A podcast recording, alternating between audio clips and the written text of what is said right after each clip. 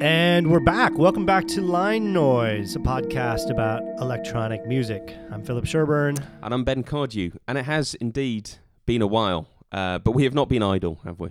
Uh, no, not at all. Not at all. In fact, uh, you have been here and there and uh, went to London to interview Brian Eno. I did. I did indeed.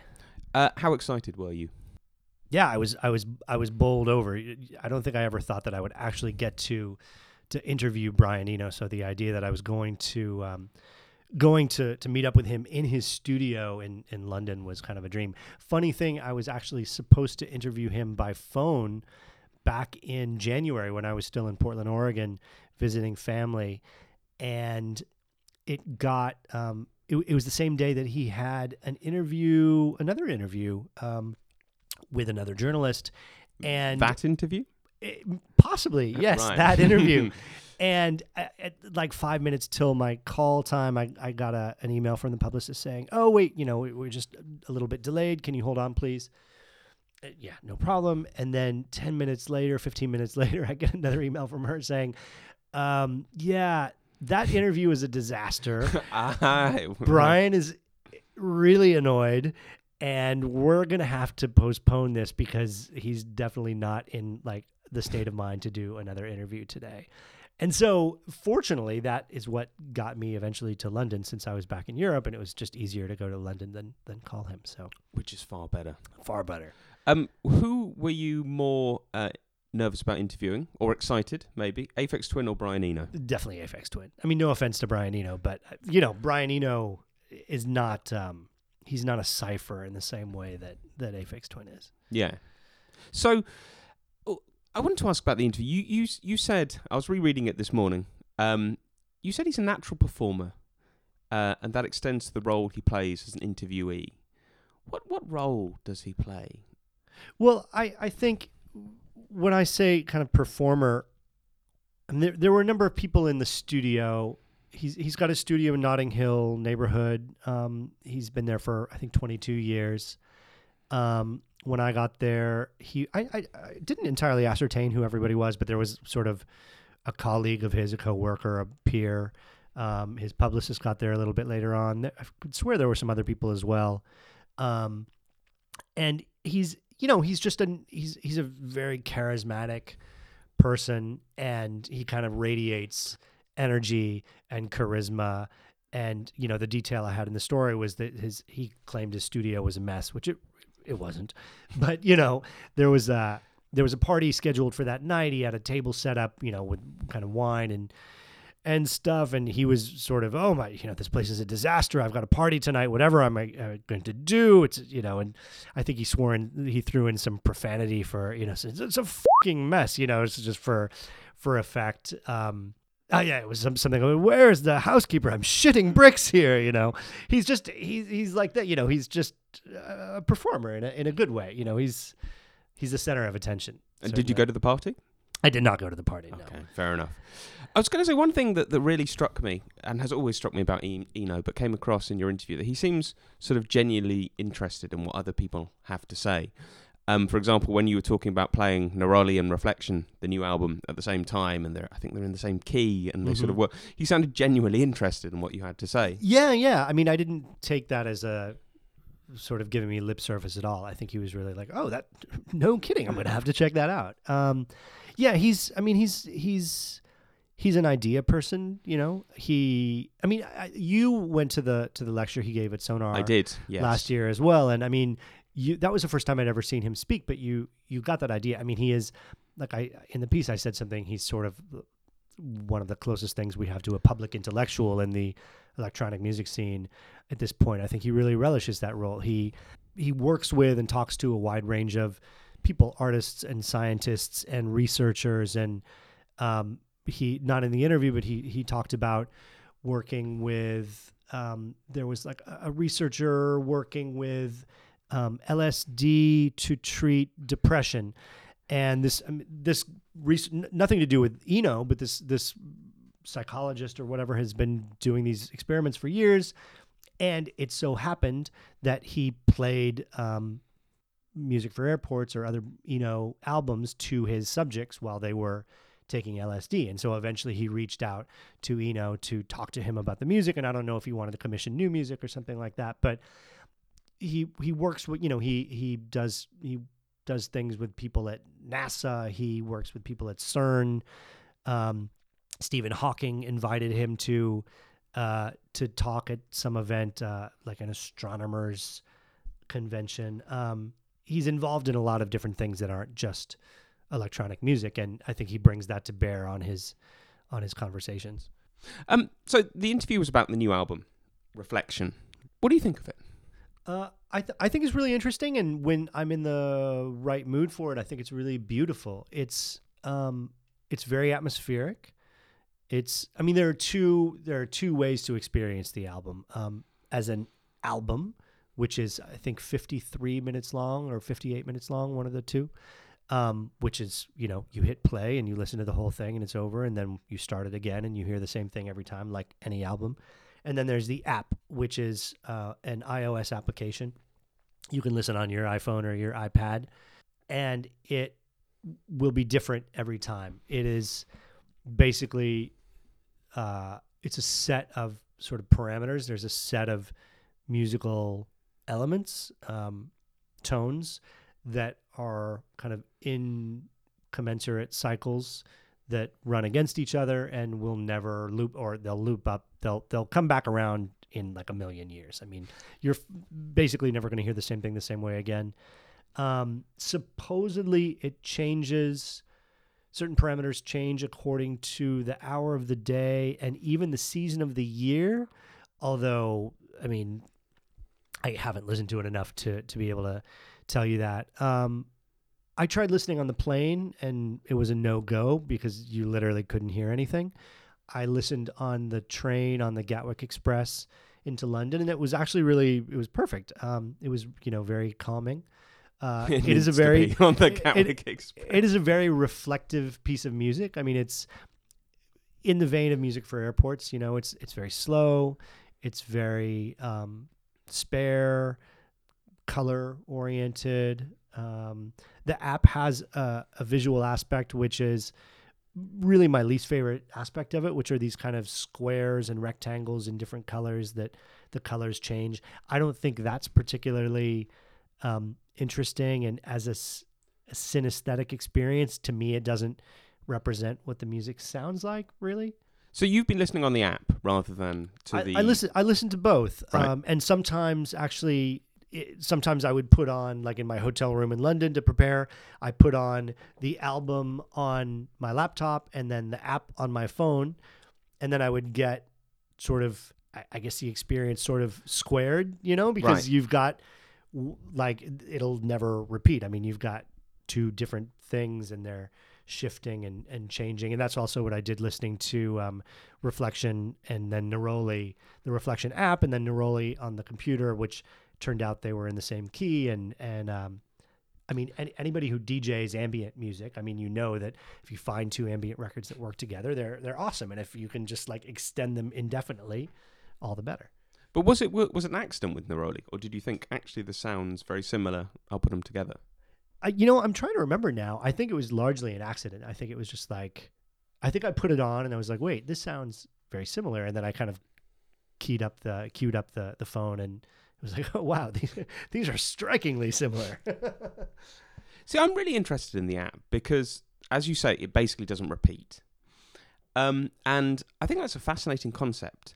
But at the same time, don't we like repetition in music? I mean, what I'm talking about, you know, when you get a new album and maybe the first listen it doesn't work, but like three listens down the line it does, or you listen to something electronic, it's all repetition.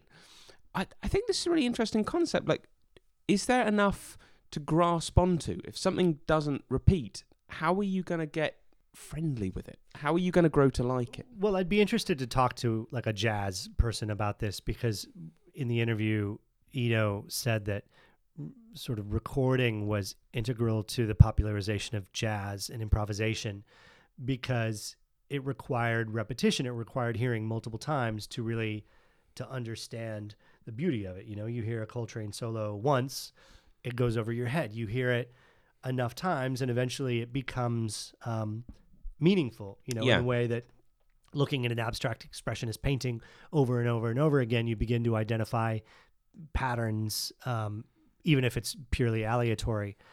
Um, and I think the with with reflection, the app, there are few enough elements. In some ways, it kind of doesn't matter that it will never repeat because you. I think you could listen to it for a long time without ever figuring out that it's actually playing something marginally different than the album there's only three or four elements to the whole thing. You know, there think of it as sort of wind chimes. You know, there there's like four tones kind of slowly cycling around each other.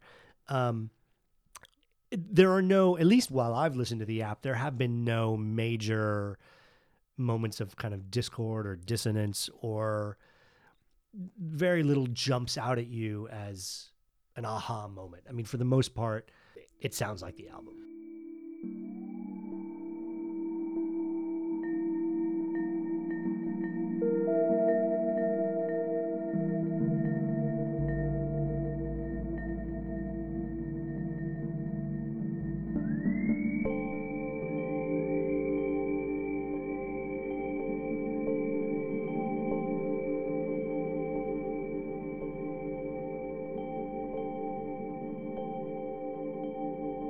Think that more people are going to make things like this? That in 30 years' time, we'll be looking back on this like we look back on, you know, music for airports as a really important moment in in music history, or do you think this is pretty much a one-off? I mean, I, I don't think it's a one off because obviously he's been doing this for years and I think he'll continue to do it and I'm sure other people will. Will it become a dominant mode of listening? I'm skeptical there. I Right. think it's kind of like quadraphonic sound in the 1960s. I, I think it's a nice, it's kind of a novelty. It's nice to have. Um, I mean, I think it, there's, maybe you could draw parallels with the same questions that are being asked right now about AI and composing. You know, um, wi- in 30 years' time, will pop songs be all written by AIs? I doubt it, just because of my own prejudices. Um, time will tell, you know. But I mean, it's like Autechre; they're kind of using AIs, but what makes it interesting is that what Autechre ultimately selects from, you know what I mean? Yeah. Like it's the They hear it, they think this is good, you know. So there's like that that editorial level. Right, right. I mean, or you know, and maybe that's just kind of the the prejudice that we've developed according to the way we listen to music and distribute music. I mean, Autechre could could write a software patch and distribute it. I feel like somebody did recently distribute a software patch, maybe on the Anomia label, actually here in Barcelona. Was it Evol? Maybe Barcelona-based artist that distributed the software patch that I think you can just install on your computer that will just generate music. And and so it's the same you know it's the same idea generative music. I think it's an idea that people will continue to work with but i don't see it becoming i don't see it supplanting the the album or the song as kind of a unit of composition anytime soon. Do you think people are going to buy the app because it's expensive and it's purposefully expensive? And actually, I quite like that because he's basically saying this isn't a throwaway product. This is actually worth something. This is a million years of music. You're getting it for um, right thirty. that's a, that's a bargain exactly. Uh, I think it was originally thirty pounds. I think Yeah. maybe they, maybe they they changed it. Do you think people are going to buy it? I mean, that's. I know it's cheap for what it is. I know lots of work went into it, but um, it still is expensive for an app. It's expensive for an album. uh, yeah, I mean, a lot of people complained about that, or or at least remarked upon it. Um, I, I saw on Facebook on his page, you know, a lot of a lot of comments. Um, and we spoke about that in the interview. I think it may have gotten cut from the ultimate from the final edition, uh, the final publication, but um, they apparently brought. They actually had to change the price because they priced it at thirty pounds, which put it at like thirty eight dollars in America, which is which is pricey. Although Yeah. also given the way like if you buy a double LP at 180 gram vinyl, that's going to cost you 30 or 40 bucks also. Of course, then you get, you know, the gatefold cover and all these things. It's a different sort of value proposition. But in some ways, like the price of music has become so arbitrary. You know, it's Mm. really become you can pay $10 a month for Spotify and have access to a an enormous swath of the history of recorded music. You know, or you could pay forty dollars for a double LP. I don't know. like that you're never going to listen to because you got a gonna listen to- download code. because you got the download code Yeah. exactly. Um, so I mean, this was all very, you know, this is kind of part of their thinking. Um, I guess because of Brexit and because of the fall of the pound, they ended up, Apple ended up raising all app prices uh, on UK apps by 25% to compensate for the fall in the pound. And so all of a sudden that drove the price of Reflection, the app, to I think it was 40 pounds which uh, which you know was suddenly like really expensive. It was like fifty bucks in dollars, and so they ended up lowering the price of the. They took the app, and and you know was saying this happened at exactly the time that like it was starting to get a lot of press, and so it was the worst time in the world for them. So they took it off the market. They waited.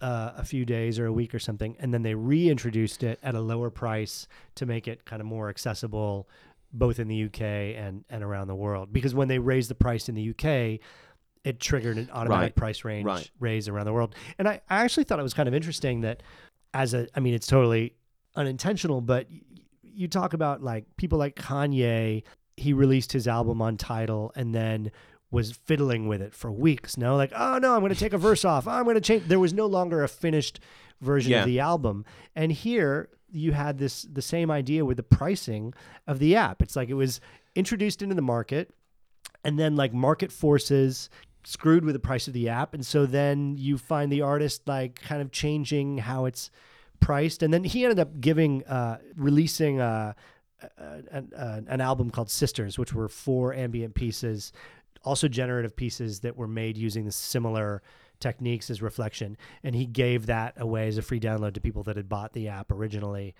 as kind of a you know as a as a thank you. I'm sorry that the price got so high, kind of thing.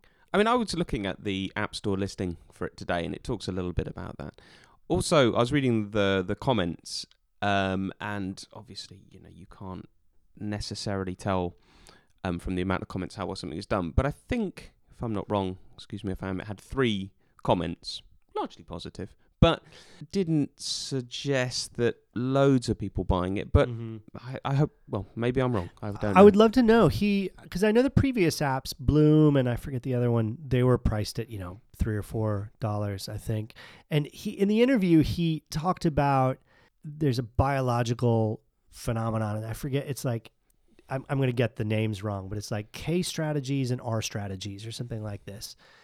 Don't send an angry email if you're a bio person. Just know that I'm trying my best. Um, and one is like humans, they have very few offspring and they kind of shower their offspring with attention and um, nurturing. And it's like they put all of this investment into, you know, very few offspring. And then there are others like frogs, say, and they have thousands and thousands of offspring and Don't essentially let them die. and and they just throw them out into the wild and most of them or like turtles you know and most Yeah. of them get eaten by predators and a few of them squeak through um and it's very inefficient but that kind of inefficiency is built into it and so he was comparing his and I, and I think he was saying that basically so when he did bloom and it was three dollars it was it was like the the tadpoles right? It's like yeah. you put it out there you know people buy it or they don't or whatever and you don't have to worry too much about it. And then this was the other one which is this kind of like intensely nurtured product or offspring or whatever you want to call it. Um, it was an inexact metaphor but but i don't know eno has this way of, of you know using metaphors that that makes you believe at least while you're listening I think my favourite bit of the whole interview, of the printed interview, was the bit where he starts talking about cricket, and I could just imagine you sitting there going, "Oh, I know cricket. What's he talking about? Help! I'm American. I got no idea." Yeah, uh, that was really funny because I asked. I, was- I think it was you know, do you do you keep it? Because he always uses this gardening metaphor that contem- Right. classical music is like something, and contemporary music is like gardening. And I said, oh well, do you keep a garden? And he this sort of self-deprecating, like, well, keep would be the right word. and then and then it became the, that he was the same as when he was playing cricket at school, and he thought he was like basically a hot shot, and he, like, and he wasn't. he was terrible. You talked in the interview that he um, brings you into the studio to show off the generative processes he used to, c- to create reflection. This made me very jealous.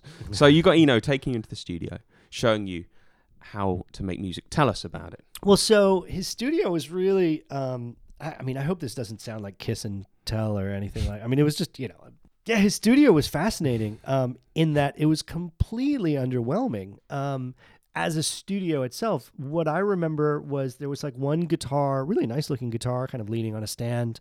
Uh, he had a standing desk with a really big um, computer monitor. He had a MIDI controller. I don't remember what kind of controller it was, but it was like, you know, nothing special. There was no other hardware that I saw. Um, he seemed to be doing everything in the box.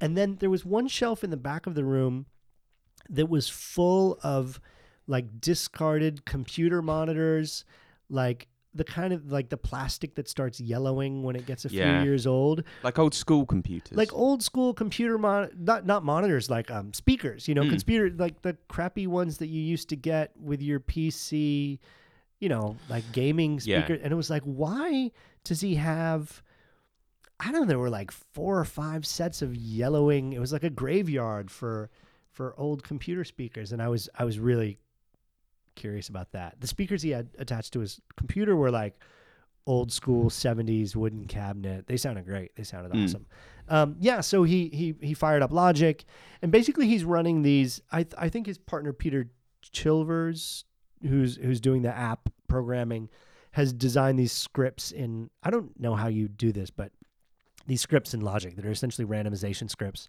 You can do something very similar in Ableton that basically say X percentage of the time.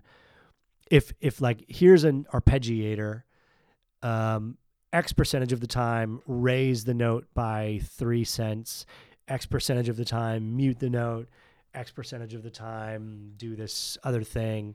Uh, and he's got all these these randomization scripts kind of running in parallel um, on fairly simple, you know, arpeggios, kind of drum uh, drum patterns. Uh, he's got some kind of sequences running out of sync with each other. So one's maybe an 11 step sequence and one's a 13 step sequence. And then, um, yeah, and then he, he just sort of showed me that. And some of that was sort of underwhelming. And then he flipped a switch and he had this battery of effects on it. And all of a sudden it sounded really very Autekrian. It sounded Right. like not at all like I expected from him, um, much more sort of beat oriented. Uh, yeah, and he, he just kind of took me through a bunch of that stuff. He'd been, I think he had 4,400 odd tracks in his sort of demos playlist in iTunes. He had, I was trying to see how many he had from, this was in sometime in February. And so since the beginning of the year, he had, I mean, dozens. I think he's just kind of cranking stuff out. Um, and then the statistical guitar that I talked about was this, it's just an arpeggiator that, that he runs, you know, these randomizers. He throws these randomizers at, randomizers at it, and it ends up sounding kind of like a chicka chicka like waka chic waka. kind of. Yeah, yeah, Yeah. exactly. Like a chicken scratchy kind of guitar. And when he gets the right kind of attacks on it and the right effects, yeah, it has this just this kind of very live wire feel, this very loose, this loose feel to it. It's funny because I was listening back to there were a couple pieces that had this real slap bass kind of bass on it that he was super proud of. And I was listening back the other day to Another Green World and there was some very slap bassy sort of bass lines on that. I don't know who played the do you know who played No, on Another know. Green World? And um and I was like, wow, this is like you could really see the continuity for, you know, 40 years or whatever it's been. He's obsessed with this particular kind of sound. He's just getting it out of his out of logic now. And he played you. Uh, one of the moments I really liked was he played you um, an exclusive new track, and uh, then he went, "That was not very good," which is great. Uh, Percy Jones was your man uh, who played fretless bass on Another Green World, and who was on drums? Uh, Phil Collins. I was gonna say Phil Collins. I was gonna you say. Phil Collins. I was totally gonna say Phil Collins, but I thought I would look stupid if I was wrong. Phil Collins. Nice Phil one. Collins. Yep. One another point that sort of came out in this. Uh, again, another the, the the bits that I really liked was was Brian Eno's view on ambient music, um, which is basically that a lot of the ambient music that came out, particularly I think my interpretation was sort of in the 90s when there was like a big boom in ambient music and ambient house and things like that um, had taken the sort of mellow bits rather than the sort of because that's what he did. He likes things that are the kind of mellow. But he was saying basically, oh, they, they, they took just that one bit. That was quite interesting. I kind of what, what is ambient music in 2017? Because that that for me, I've got to say, I'm quite when I listen to ambientish things, I listen to that kind of mellow, mm-hmm. nice, relaxing thing, and and things that are more dark and atmospheric, I can appreciate. But honestly, I don't put them on very much. Where I think you you do. I do, and I consider it ambient as well. But I, I yeah, I thought it was interesting. He said something to the effect of, "If we're going to assume, and it's a big assumption, but." I- don't. I mean, I don't think Brian Eno invented ambient music, but let's say Brian Eno sort of codified ambient music. He discovered it in a sense. He gave it a name, right? Yeah. He popularized ambient music. Mm, A lot of stuff kind of filters down from him, although some goes around him too. Um, you know, what would an ambient? And so he was saying that because his taste is to the mellow and the understated, people following him making ambient music kind of in the tradition of Brian Eno kept up with that mellow, understated vibe, and and he felt like that was a almost an accidental offshoot of his taste. Um, so I guess one question is, what would ambient music that's not mellow, you know, what would that sound like? And I mean, you there is stuff like you know um, Kevin Drumm. At what point does ambient music become noise? You know, because Right. noise can also be ambient, right? I mean, noise is environmental. Um, if the idea of ambient music is, as he said, um, it's essentially like you're entering a space um, that's not it's not really linear necessarily it's not composed um, it's he compared it to abstract expressionism um, to a field in which the eye isn't naturally directed to a foreground or a background or a figure here or a figure there it's kind of a free floating field um, i think when i interviewed visible cloaks a couple weeks ago they they described ambient music as sort of a field that you can dip into or out of at will. And they discussed their own music as being more kind of composed, which I thought was interesting because I Right. think of them also as very ambient, but not in the way, I don't know, not traditionally ambient. But um, what would an ambient music that's not mellow and soft sound like? and would it serve the same purpose? I Right, mean, right. because I suppose that's the thing for me. that A lot of the ambient music from the the early '90s, it was meant for sort of chill out rooms, wasn't it? You know, and for sort of Well, the, I mean, chill out is even. I mean, the, to me, there's the question of like what's ambient and what's chill out. I mean, to me, if you get a like a, a trip hop breakbeat in there, that's not no longer ambient, right? I know when we right, right. when we did the Pitchfork list, uh, the ambient list, it was decided that basically no beats. You know, so I think we didn't allow Boards of Canada, for instance, because they have beats, and so by our definition, that was no longer ambient. Call it Right. something else. One thing right at the end of, of your interview, you talk a little bit uh, about politics. Now, I don't know how I don't know how much we can talk about this because, as as we mentioned, there was a rather difficult Guardian interview published uh, with Brian Eno uh, about a month before Mhm, your mhm. one, something like that. This is the interview that he Right. was in the middle of uh, when I was waiting to have my phone interview with him, and my interview, my original interview, was postponed because he was so pissed off after this Guardian interview. So, how did you feel about bringing up politics? Because I mean, a lot of the for anyone that's not read it, a lot of the, the problems from that interview was basically he made statements about about politics, about Brexit, about Trump that were then. Um, I mean, he wasn't misquoted or anything, but it's. I think they're taken out of context by a lot of people, and he had to clear it up on. on yeah, and the face. headline. I mean, I think I, I'm not. I'm not going to put words in his mouth, but the way it was presented was, especially because it was right up there in the headline, was something like "Trump is a good thing," and it was the, the idea was like Brian. Trump is an opportunity for change. And what he was ultimately saying was that, and I mean, yes, you could certainly say this is this is a statement that only a person of privilege can can say, or all all manner of, of legitimate critiques. Um, but essentially, what he was saying was the system is broken. Hillary Clinton would have kind of been a band aid on that system. Like Hillary Clinton would have kept the status quo for a long time. And even though he supported Hillary Clinton and was against Trump, Trump's win was hopefully an opportunity for finally the radical change that we all needed. This is a thing that the Bernie Bros had said and that and are sort of rightly critiqued for. Um, he, my understanding is he wasn't saying "Yay, Trump." it was think- it was let's make the best of a bad situation. yeah. So so anyway, so um, but I felt fine in bringing up the Trump thing because a he had he had responded with an open letter on Facebook, kind of claiming that his quotes had been taken out of contest, out of context, uh, and he was also a co-signer on a letter to the Guardian. On an open letter that was published in the Guardian with a bunch of other sort of public intellectuals condemning Trump. I, I don't remember if Brexit figured in there or not, but mainly it was a condemnation of Trump. So it's like he put himself out there. Uh, it was obviously fair game, and I was curious to to hear him expand upon it a little bit. Anything um, that didn't end up published in your interview that you can you can tell us about? Any little things? Well, I did learn that he's really interested in in um, artistic forgeries. Uh, he kind of went on at length about. uh, I'm not going to remember the name of the forger, but uh, yeah, a, a guy that that f- could forge kind of any any number of the you know the the old masters, or I think really any style, and fooled all of the Right. you know the greatest uh, art historians in the world. And and Eno was fascinated with this guy, and I think I don't know. To me, that was interesting. Here's somebody who's much of his career is based on sort of upending ideas of authorship, and you know, you've got a, somebody making generative compositions, which really takes the the emphasis off of the the artist and the individual creator. Um, for him to be so fascinated by forgers, I think it makes perfect sense. And it, yeah, it also made me wonder how how one might apply that to to music as well.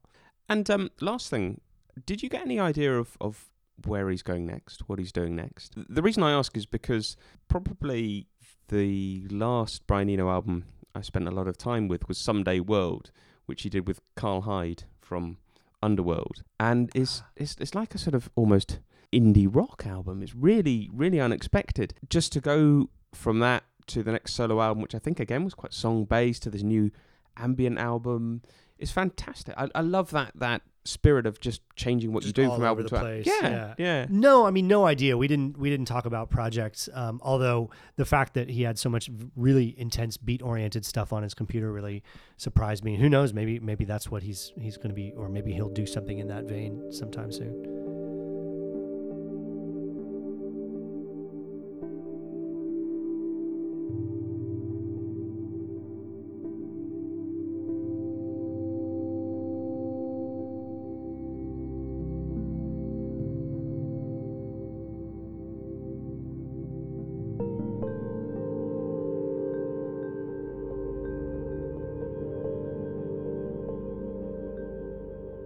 So Ben, it's been uh, we haven't done a podcast yet this year. You must have a big backlog of music you're excited about. What what are what are some recommendations for us this week? Um, I have a folder of, of in my email that's podcast, and there's a lot of things in it. I've been I've been building it up. Um, the first one I want to talk about is um, a track that kind of ticks a lot of boxes for me, and it does something I really like, which is it has an idea that's almost like a novelty, but doesn't overwhelm the track. It's not a novelty track. Um, it's by SMBD or Simbad. I don't know. I mean, he's normally known as Simbad. He's one of those producers. Lot, does lots of Gilles Peterson stuff. I think he did Broken Beats, that kind of thing. And um, but this is SMBD. I don't know how it's pronounced. And the track is called Ping Pong Love, and it starts off with the sound of two people playing table tennis. You know, the ball like. Mm-hmm. And round that they build a house beat, and I love that kind of thing. I listened to that and thought, oh, this is this is great. But then I thought, well, where do they go from that? Um, because if they just do that, that would be quite nice. But um, it's a bit unfulfilling. And actually, the song they build around it is brilliant. It's this kind of soulfully, quite melancholy house song. And you keep on having this kind of ping pong beat in, in the background. It works really well. Like the way they interview, they they introduce it. It's like this kind of feels a bit like a sort of um, someone hitting a wood block or something like that. That kind of percussion that comes at weird moments, and it really adds to it. Um, and uh, the song is absolutely lovely. It's from the Message 045 uh, EP. Well, let's take a listen to it. Nothing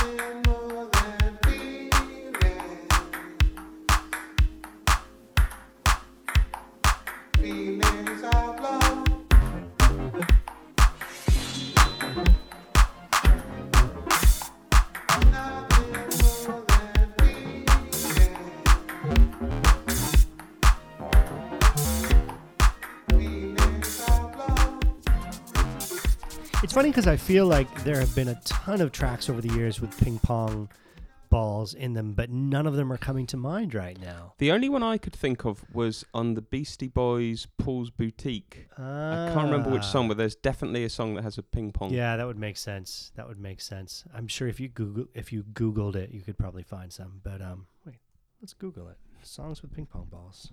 What do we get? Songs with ping pong sounds. It auto completes, so clearly we're not the first people to ask. Uh, Flying Lotus is table tennis. Somebody thinks there's one on Pantha du Prince's Black Noise. You're shaking your head. Somebody says neither Stereolabs nor Magnetic Man songs of the same name do actually contain ping pong balls. So that's a Missed opportunity.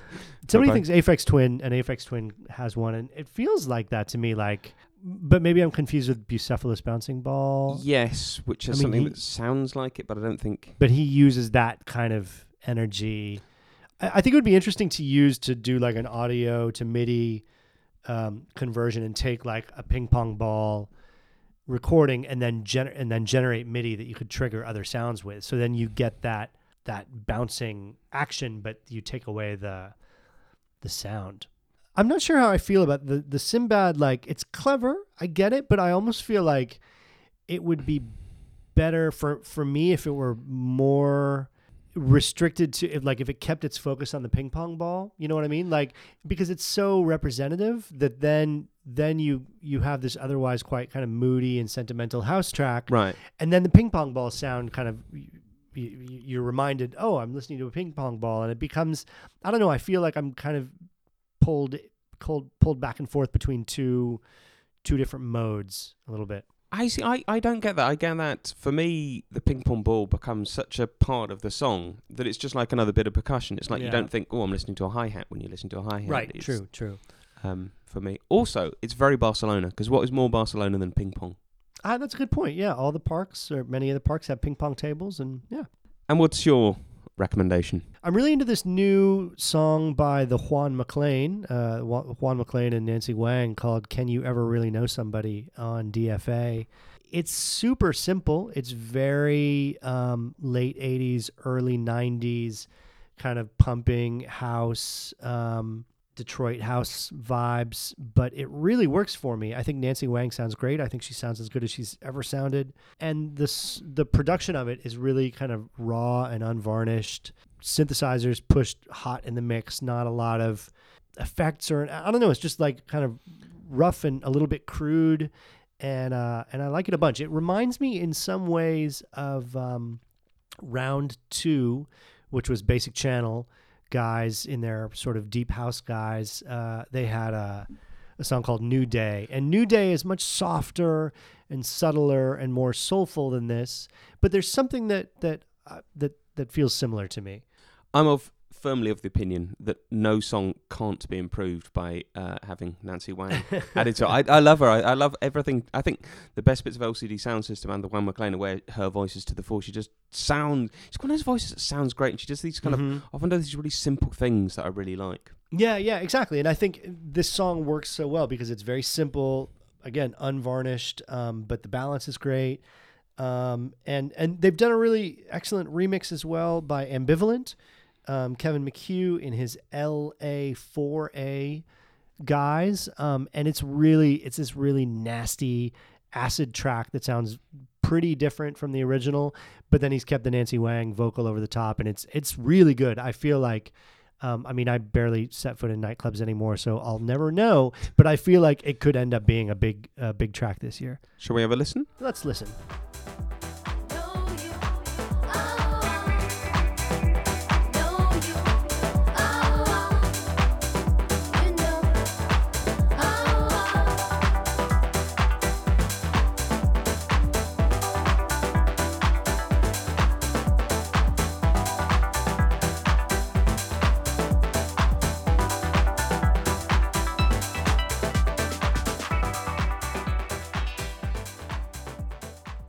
So we've got one more set of recommendations uh, on today's show, and this is actually going to be kicking off a new, um, possibly semi-recurring feature, uh, henceforth to be known as Norwich versus Portland. Yeah, this is getting personal. Yeah, yeah. Um, shall we explain why, why on I- earth we're we should. Yeah.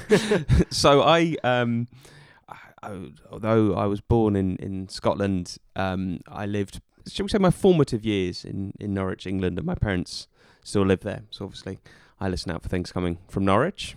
And uh, you'd have And, thought. and I'm from Portland. So, and which one's better musically? That's that's the big question. That's what we're going to find out on today's show. So my uh, opening shot in this um, is not just from Norwich, although I know that's a big thing. It's actually inspired by the same road on which I used to live and on which my parents still do live, which is Earlham Road. So you're getting royalties for this song then? I should be, yeah. Um, it was one of those things that when I, I mean Luke Abbott, it's by Luke Abbott. Um, he's from Norwich. He's done. Uh, he did an album previously called Holkham Drones, which uh, is about my favourite beach in the entire world, Holkham, which is Ah. in uh, Norfolk. I always wondered what that meant. Lovely beach, absolutely lovely. Um, and when the the press release um, popped through about his new um, project, and it was called Earlham Mystics, I thought it couldn't be, could it? Sure, surely that that couldn't have anything to do. And uh, yeah, it turns out it is actually inspired. Well, let me read you what he said. So you recognize the name then? yeah, yeah. Um, there's a road near my house, my new house called Earlham Road. I dreamt one night after I moved there that I visited a shop on that road, which was full of these colourful glowing eggs, about the size of the dragon eggs in Game of Thrones, but glowing with blue and white light. The shop was called Earlham Mystics. there we go. So you saw you saw Earlham Mystics and you said, "Wait, Earlham Road? That's in." Well, you knew he was from Norwich, so I guess Yeah. that would make sense. Yeah. Yeah. Um, and um, so obviously fired up uh, the link to listen to it on SoundCloud, um, hoping very much that it would be good. Because I mean, I, I really like Luke Abbott. I'm a Mm. big fan. He's one of my favourite um, of the border community lot, although this isn't on border community. Um, and it's great. He can be pretty abstract. Mm-hmm. Um, I think it was the Wysing uh, album that he did. Wysing Forest was very good, but very sort of abstract. This is apparently his attempt at making a pop track. Um, I, I think he said me trying to make a pop track, but not really being able to do it properly. which is which is a great enough. yeah. I, I love that kind of approach. And it, so it's got the sort of wobbly synths and weird voices that you get um, from a lot of that border community kind of work, quite melodic. And underpinning it is this really simple bass line, which I think is maybe what he meant by the trying to make a pop track, because the bass Mm. line is really it's like three notes or something like that, you know, and it's very it's a very effective mix because you have um, the weirdness.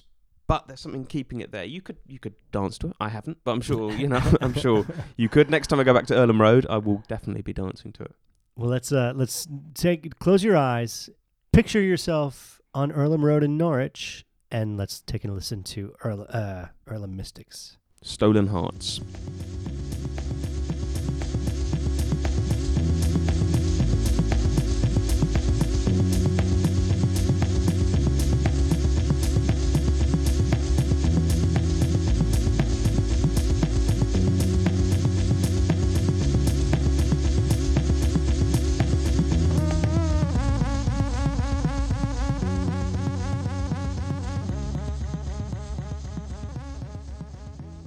That was Norwich.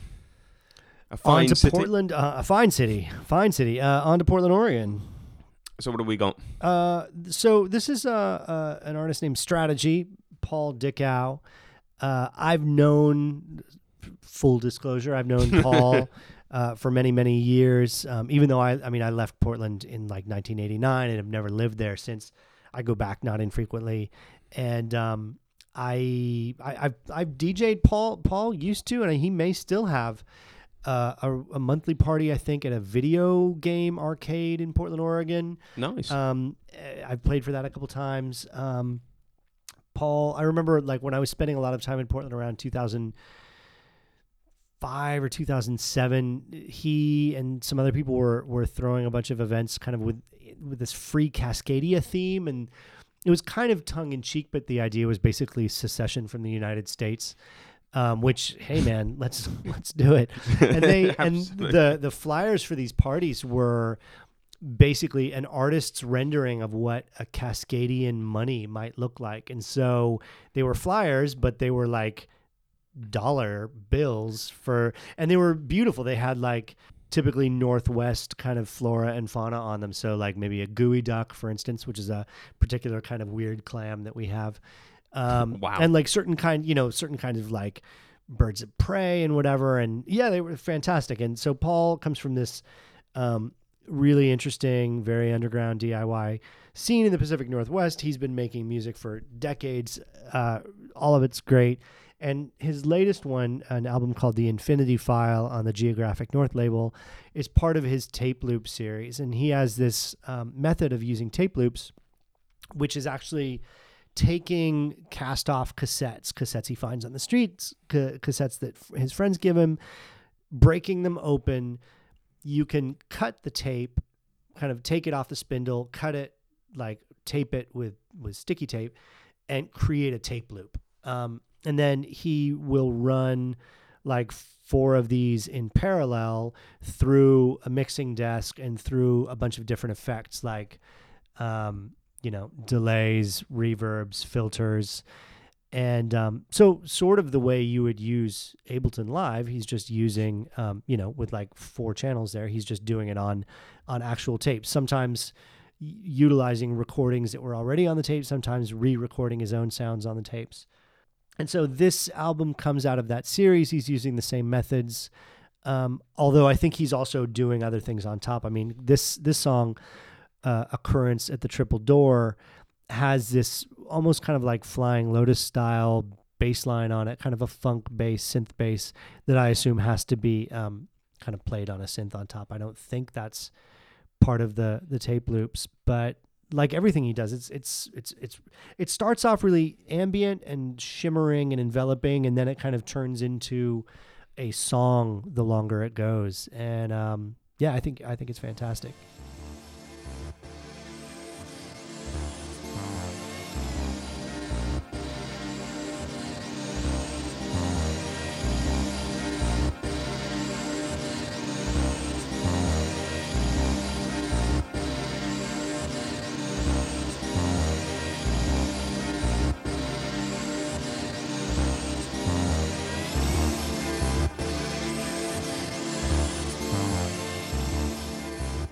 So what's better, Portland or Norwich? Well, Listeners? Portland, obviously. But just just in case it helps to settle it, can I just point you to Beth Orton, Mm-hmm. Cathy Dennis, Easy Rollers, Sigala, and uh, Europe's oldest uh, covered market. Sigala. He recently had a number one track in the UK with uh, Easy Love, which sampled uh, Jackson 5. Is that like the Catalan word sigala for like um the what are those the prawn those um amazing shellfish? Oh, no, it's with an S. It was with an S. ah okay okay. Okay. Um, yeah, but let's see. Portland's got Poison Idea, um, Elliott Smith, um, uh, Sleater Kinney, of course, um, Microbrews, How old is your uh, covered market? Like crazy old, dude. so old. Don't believe it. No, not for a At second. least 1849 or something like that. Unbelievable. I think the Norwich one is from the 12th century. We don't have a covered market because, yeah. You have clams. We, we have clams. We have so many clams. We when I was a kid, we used to. Well, yeah. Anyway, that's let's get into that. Clams. exactly. So, which is better? Well, you you decide, listener. We're, they, we're, this is going to run and run. What's our email? Uh, line noise podcast at gmail.com. Or uh, you can get us on Twitter at line noise pod if you fancy. Facebook, we're there. Uh, so yeah, tell us which is better, Norwich or Nor. Sorry, Norwich. Norwich, Norwich or Portland. Tell us Norwich is better, and um, yeah, we'll and and we'll try and come up with more uh, more sister city uh, comparisons like this in the coming weeks. Lovely. Thanks for listening. Thank you.